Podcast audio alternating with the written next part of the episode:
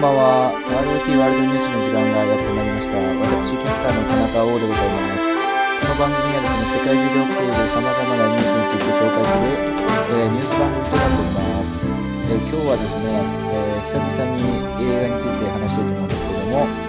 えー4月16日から公開されました、えー名探偵コナン黄色の弾丸についての、えーネタバレありの、はい、ということで、えー名探偵コナンヒーローの弾丸なんですけども、あの皆さん、えー知ってると思いますが、あのコロナの影響で、えー本当は去年公開されるはずだったんですけども、1年延期されて、まあ、無事公開されたということですね。で、今回のヒーローの弾丸が、まあ、大体どういう話かって言いますと、まあ、最近の劇場版のコナンっていうのは、あの漫画に、漫画っていうか本編に実際に出てくる、えキャラクターに誰かフィーチャーして、まあ、その人がメインの話ですよっていうのをま打ち出して、えーやってる映画版なんですけどまあだからかなりそのキャラクタービジネスっぽいというかなので映画の方向性としてはそのキャラクターその映画に出てくるキャラクターがその魅力的に描かれ描かれてればそのファンの人は喜ぶしまあヒットもするっていう感じだと思うんですけども。で、えー今回はあの赤井秀一ですね。えっ、とまあ赤井秀一っていうかもっと言えばその赤井家がまあ、えー本編に関わってくるというのが今回のヒーローの弾丸です。で僕はですね、まあ、コナンはもちろん好きなんですけども、まあ、めちゃめちゃ好きなんですけども、まあ、やっぱり一番見てた時期はその自分が子供の時で、まあ、最近はテレビシリーズとか漫画はあの全然終えてないんですけども、まあ、劇場版は全部見てますよっていうぐらいのファンです。でまずこの劇場版で一番最初にもうびっくりしたのがですねあの劇場版でおなじみのあの俺は高校生探偵工藤新一っていうあの、まあ、一番面白いところあるじゃないですか。あそこでえっ、と、まあ、今回のその話に関わってくる赤井家の設定みたいなの出てくるんですけど僕はあのメアリー・セラって全然そのキャラクター知らなくてあのメアリー・セラ知らない人に説明しますとその、えー赤井秀一とか世良真澄とかあと将棋のあの名人の、えー羽田秀吉の親ですね。でなおかつ体がちっちゃくなってるっていうあのそれをコナンに多分まだ知らせてはいけない状況というかコナンは知らない状況って。だからそのコナンと愛ちゃんとそのセラセラというかそのメアリーセラだからこんなあの他にその体がちっちゃくなってる人がいるんだっていうのがまずびっくりしたところですね。だからまあでもこれは、まあ、テレビシリーズとか漫画を追ってる人はまああの常識的なとこなんでしょうけど、まあ、ここはまずすごいもうえっっていう、まあ、そこがまず面白かったですね、まあ、まだこんな設定を隠し持っていたのかっていうね。はい。であの本編なんですけどもちょっとあのあらすじとかを追ってそのどんどんネタバレみたいなことをしていこうかと思ったんですけども今回の劇場版って結構詰め込みすぎというかあの要素がすごい多くてあの話だけで説明するのってかなり難しいのでもうかなり大雑把な感じでどんどん進めていきますね。でまずあの舞台立てを設定してあ設定じゃん舞台立てを説明しておきますと、えー WSG って呼ばれるあのまあ簡単に言ったらオリンピックなんですけども、えー世界的なスポーツのイベントが、まあ、4年に一度行われるっていうのも一緒ですけども、えー東京で行われましてでそれを記念してあのリニアが開通するんですね。でその芝浜駅っていうところが、まあ、終点でそのリニア専用駅として作られてでもう一個が、まあ、名古屋ら辺にあるあの駅なんですけどもでそのリニアっていうのが時速時速が最高1000キロ出せるというやつででこれがあの弾丸のスピードと同じらしいんですねなので、まあ、海外では Japanese bullet と呼ばれてますよっていう、まあ、説明とでそのリニアに乗る、まあ、イベントがそのお試しで乗るイベントがありますよっていう、まあ、そういう大体最初の説明があるんですね。でまあ、まあ、なんだかんだありましてあのここでまた鈴木財閥のお嬢様の力を発揮しましてですねそのリニアに乗れるようになりますよっていうことになるんですね。でえーっとまあここでその博士のクイズとか出てくるんですけど、まあ、ここでまず言いたいのがですね今回の博士のクイズなんか話聞いてもなんか全然理解できなかったというかまあ、意味はわかるんですけど、いや、博士のクイズがですね、えーっと、えーリニアに、えーまだ乗ってない、その誰も乗ってないリニアに乗ってる人がいました。で、その人の職業は何でしょうっていうクイズで、えー皆さんも考えていただきたいんですけども、1番が弁護士、2番が医師、で、3番目が、えー宣教師っていう3択なんですけども、まあ、これを聞いた瞬間ですね、コナンと愛ちゃんは、あの、簡単すぎよみたいな感じでもう即答できるんですけどもでまあ他のメンバーはわからないんでだヒントを出しますって言ってあのコナンと愛ちゃんがその、えー、それぞれの職業別の言い方にしたらどうなりますかみたいなことを言うんですね。で、えっ、と宣教師っていうのは別の言い方をすると伝道師になりますと。で、えー、リニアっていうのはその電動でねあの超磁力電動みたいなんで動いているのでだか答えとしてはその宣教師だったんですけどもそのいやそのリニアが超磁力何電動で動いてるのは分かるんですけどそれで電動なんか宣教師は電動師宣教師は電動師っていうのをなんか2回ぐらい繰り返して分かった答えは宣教師だみたいに言うんですけどえ？いやそういうことなのそういうことなの？いや分かるんですけどいやでもそういうことなんですかね？だからまあちょっとなんか意味意味がなんでこれで正解になるのかっていう、まあ、博士のクイズってまあ大体そういうもんなんですけども。でまあここで一応園子がいいやつっぷりを見せる、まあ、展開があって、まあ、チケットが6枚かな？しかなくてその博士抜いて、えー、博士は大人だからもう最初から辞退よみたいな感じになってで博士抜いたら7人いるんで1人辞退しないといけないんですけど、まあ、その子が子供たちに譲ってあげましたみたいなまあその辺はいい展開だったんですけどもでえっ、ー、とでリニアに乗れることは決まりましたとでそしたらあの小五郎と、まあ、ランとコナンで、えーと、ご飯食べてる時にそのリニアのニュースが流れるんですね。えっと、それでまあ乗ることになったみたいなこと確か言うのかな。そしたら心が急に味噌汁をこうこぼし出して、あ心もついになんか更年期障害入ったのかなとか思ったんですけども、あのリニアには絶対乗るなと。でなぜかっていうとジョン・ボイドっていうその名前は完全にその役者から取ってると思うんですけどその自動車の GM というか社長がいてその人からのま依頼があってあの実はその命狙われてんじゃないかとその実はその誘拐事件みたいなのが多発しててで次の標的は自分じゃないかっていうことで小五郎のとこに依頼が来てだからそういうなんか危ないとこに行くなみたいな感じで言うんですけどでこの時にその小五郎が味噌汁こぼすはまあまだわかるんですけど蘭姉ちゃんが小五郎の その世話をしてあげてお父さんはい万歳してみたいな言ってで脱がすシーンがあってあの小五郎の上裸って多分劇場版で初めてじゃないかな。というか小五郎の上裸シーンがあるんですけどもでここのね小五郎の上裸がまた絶妙な上裸で小五郎ってあの柔道をやってるじゃないですか。だからなんか昔スポーツやってましたよみたいな感じのちょっと滑腹のいい感じでも今バリバリトレーニングしてるわけじゃないですよみたいなそのなんかすごい絶妙な上裸であのなんだこのシーンはって 思いましたね。なんで小五郎の上裸シーンがあるんだろうって。しかもなおかつここでの蘭姉ちゃんがすごい原節子みたいな感じでなんかすごいお父さんを世話するなんかけなげな娘みたいな。で映画振り返ってもここで小五郎を上裸にする意味って特にないんですよ別に。だからこのシーンって本当に何なんだろうって思うんですけどでもここは多分この映画のなんか見どころの一つですね。小五郎の上裸シーンっていうのは。でこっからまあいろいろあるんですけどもまあなんかテロまがいの、ま、事件とかいろいろありましてで結局リニアにはまあ危ないんで誰も乗れませんよっていうふうになりましてえまあその裏ではその赤井秀一っていうかその沖谷昴があの、まあ、暗躍したりとかまあいろいろあるんですけどこの辺がまあちょっと説明がちょっとめんどくさいんでしないんですけどもでこの後えっ、とまあ、赤井秀一がそれこそなんかもう赤井秀一が活躍するのはこの映画のメインですよね。なんかすごい見せ場のシーンがあるんですけどもそのあれどの辺なんだろうな。その名古屋から名古屋ら辺から向かってくる、えー、リニアに向かって、えーと、赤井秀一があの弾丸を撃つシーンがあるんですね。もうすごい距離ですよ言ったら。めちゃめちゃあの東京ではないんだけどもまあだから横浜ぐらいなんですかね。だからそこから銃を撃つシーンがあってでその銃がそのずっとずっとなんですか？そうずっと移動してで犯人に当たるっていうシーンがあるんですけどもここでその普通はありえないじゃないですかその弾丸がもうずっと旅してるわけですよその向かってくるリニアに向かって。でこの時まあ一応理屈があってその理屈っていうのはそのいや赤井さんが今回は特製の弾丸を作らせたんだっていうあの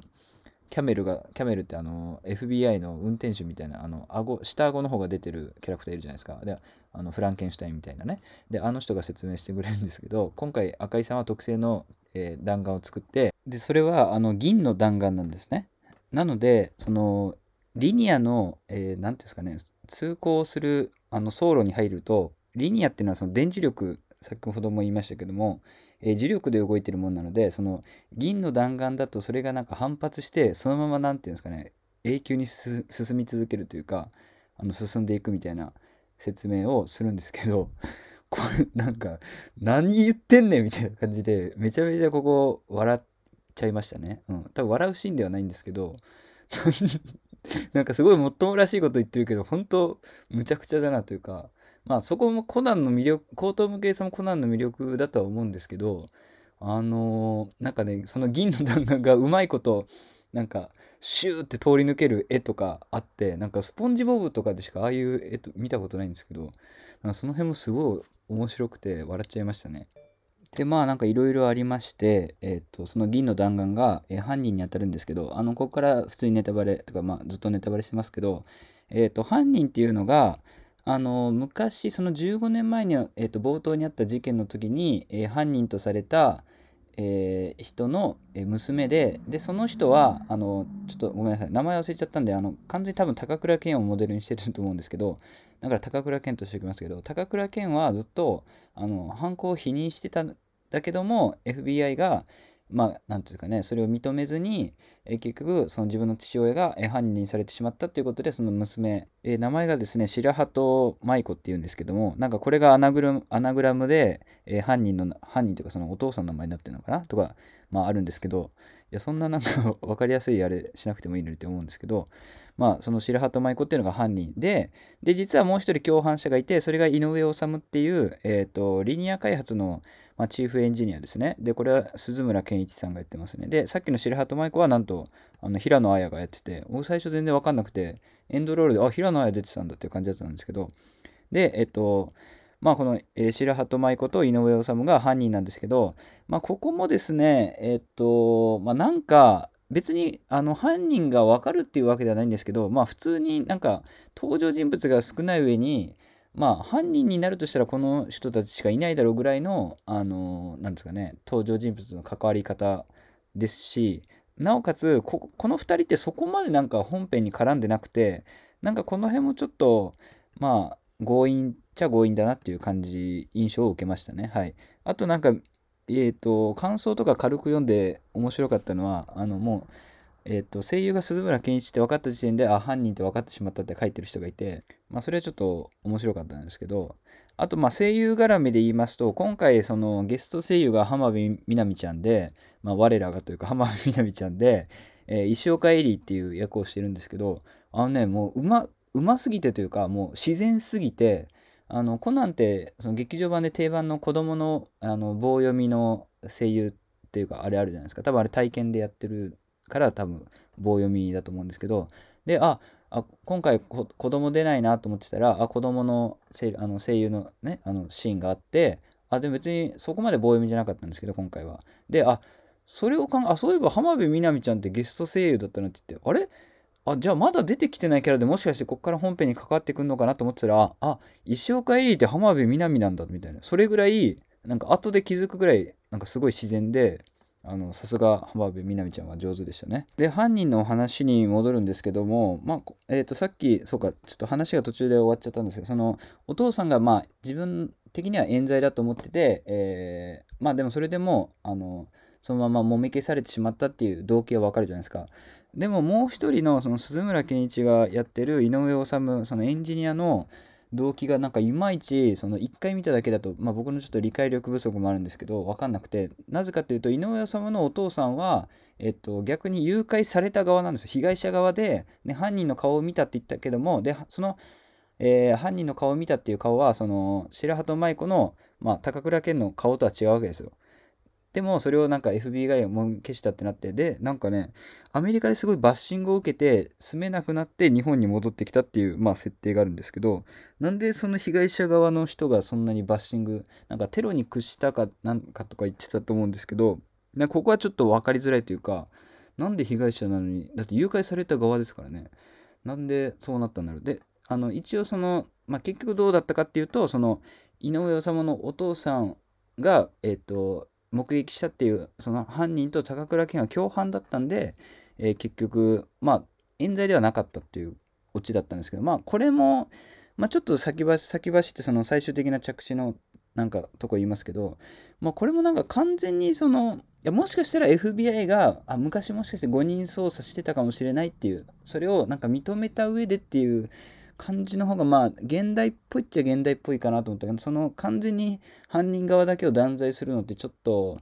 今の時代見るとちょっと昔っぽく感じるかなっていう感じはしました。で、先にもう結末の方行っちゃったんですけど、すいませんね、あの話のまとまりがなくて。で、まあ、えー、途中を言いますと、まあ、なんだかんだあってリ、あのリニアに乗ってんのは、えー、コナン君とセラマスミと、で、えっ、ー、と、殺される予定だったアラン・マッケンジーっていう、まあ、15年前の FBI 長官ですね。だからその人に恨みを持ってる、えー、先ほど言った白鳩舞子が、まあ、この4人が乗り合わせてで赤井さんの打った弾丸があの リニアを貫通してですね白鳩舞子に当たるとで一応致命傷は免れたんですけどその致命傷を外したのは一応コナンが、まあ、そうしたっていう説明が一応あるんですけどまあとんでもどちらもとんでも超人なんですけどもで、えー、他のメンバーは、まあ、新幹線とかあとは仮面刃のショーを見ててでランとか愛ちゃんとかはあの新幹線に乗ってるんですけどでえー、リニアが暴走してますよっていう映像が新幹線にも流れるんですね。で、新幹線の中にはそのもう一人の犯人の井上治もいて、そこから遠隔操作してるんですけど、なんか iPad みたいなやつで。まあ、ここも、その井上治だけが、そのリニアの、なんですかね、コントロール権を握ってるって、そのリニアってどんあの一大事業のはずなのに、どんだけ脆弱なシステムというか、あのどんだけ穴が多いあの管理システムなんだっていう感じで思いますけどもでまあその辺はまあ置いときまして、まあ、井上さんも乗っててでなんか新幹線になんかちっちゃいモニターみたいなのがあってそこですごいリニアの中の映像とか映ってるんですよずっと。であの新幹線とリニア、そのリニアが、えっ、ー、と、だから暴走しちゃうんですよね。だから結局、えー、終着駅のその芝浜駅に、えー、突っ込んじゃうかもしれないとっていう状況になって、これはやばいぞってなった時に、えっと、リニアと新幹線がこう、すれ違うというか重なるところがあって、そこであの劇場版の定番のあのコナンがラーンっていうシーンがあるんですけど、いや、お前の方が危ないよっていうね。ラーンは全然今回安全地帯にいるんで、なぜかコナンが振り返ってラーンって言って、で、セレマスミもラン？とか言うんですけど、いや、それはかなりむちゃ強引だなっていうとこでした、特にね。えーだから、まあ、うん、そのめめちゃくちゃ適当に言いますけど、だか普通にランをリニアに乗せて、コナンが助けるっていう展開の方がまあ盛り上がったような気もしますけどね。まあ、すごい適当に言ってますけど。で、えっ、ー、と、結局ですね、まあ、えー、新幹あのリニアを最後止めることになるんですけど、その時に、まあ、コナンが、あのー、サッカーボールをでかくして、で、えっと、なんかクッションみたいな感じにして、リニアを止めるんですけど、もうこの時がね、もうリニアっていうか、もう竜ですよ。もっと言えばもう「千と千尋」の白ですよ。でもこれ本当にで最後もあのリニアがぶっ飛ぶんですけど、まあ、この辺は最近のコナンの面白いポイントでそのド派手なアクションというところだと思うんですけど本当にねこれは見てほしい。マジで「千と千尋」の白なんですよリリニアが。であのその WSG の、えっと、メインスタジアムにも突っ込んでで結局なんかまあ、みんな一応助か、まあ、もちろんみんな助かるんですけど、まあ、明らかにめちゃめちゃ怪我してるのにあのコナンがあのコナンとセラはあのいやこれぐらい擦り傷ですよっていうところもまあちょっと面白かったんですけど、まあ、なんだかんだって、えー、大丈夫でした。みんな助かりました。で今回はですねだから先ほども言ったんですけどもちょっと詰め込みすぎというかなんか要素が多すぎるというかであの先ほどあのその子の花、その子が、えー、子供たちにリニアの剣譲ってあげる優しさ見せたとか、まあ良かったシーンなんですけど、でも結局リニア乗れないとか、で、えっと、リニアが、えー、なんですかね、その殺人の舞台になるために、その前に何段階か、その段階があって、そこはちょっとなんか回りくどいというか、余計ややこしくなってるんじゃないかなっていう感じもしましたね。その途中で、その、あの、沖谷昴、あの、沖谷昴に変装してる赤井と、その、世良真澄と、そのメアリー・セラが戦ったりする場面とかまあ逆になんでセラ・マスミはコナンが新一だと感づいててあの沖谷昴の正体に気づかないんだとか、まあ、お母さんも気づお母さんというかそのメアリー・セラも気づいてないんですけど、まあ、その辺のなんか肉弾戦とかもあってなんかこの辺とかちょっとなんかもたもたしてるなというかこの展開いるかなっていう場面がちょっと多い印象でした。あとはなんかそのアラン・マッケンジーがなんか栄養ドリンクをなんか健康診断の時に落とすみたいな、そこもちょっと、わざ、まあ、伏線といえば聞こえはいいんですけども、ちょっとわざとらしいところとかも、まあ、まあ、コナン子供向けっちゃ子供向けですからね、まあ、そのぐらい分かりやすいのもありだとは思うんですけど、で、でも、結局そのアラン・マッケンジーも、そのトランクに、えー詰め詰め込んでっていうか、キャリーバッグですね。キャリーバッグに詰め込んで、リニアに、えー置いといて、で、あの、白鳩マイクは殺す。なんか、すごい、周りくどいというかね、まあ、先ほども言いましたけども、だからもうなんかキャリーバッグに詰め込めるんだったら、もうその時になんか何かしらで殺しちゃえばよかったのにっていう感じもしますけどね。はい。で、あとはですね、あと気になったところは何ですかね、なんか、そうだ、灰原が、なんか、すごい、まあ、メンヘラの彼女っぽいっていうか、なんか、コナンに対して、すごい、なんか、うん、コナンに飼われてる、飼われてるって言い方良くないですけど、なんか彼女みたいな感じの心の声が多くて、あれ、愛ちゃんってこんな感じのキャラだったっけ？みたいな。もう完全にコナンのこと大好きみたいな感じになってましたね。はい。っていう感じですかね。まあ、いろいろあったんですけど、まあ、いろいろ、うん、普通に面白かった。めちゃめちゃ笑いましたね。えーそれでですね、来年の映画はですね、なんと警察学校の話なんじゃないかっていう感じで、えー終わってました。はい、ということで、えーコナンの、まあ、すごい話まとまってなくてすみませんでしたけども、まあ、ちょっと僕が面白かったって感じたポイントは伝わったんじゃないかなというふうに思います。えーこの番組はですね、皆様からのお便りをお待ちしております。宛先は rotworldnews.gmail.com です。rot ワールドニュースアットマーク gmail.com です。えーそれでは皆さんのお便りお待ちしております。それではまたお会いしましょう。さよなら。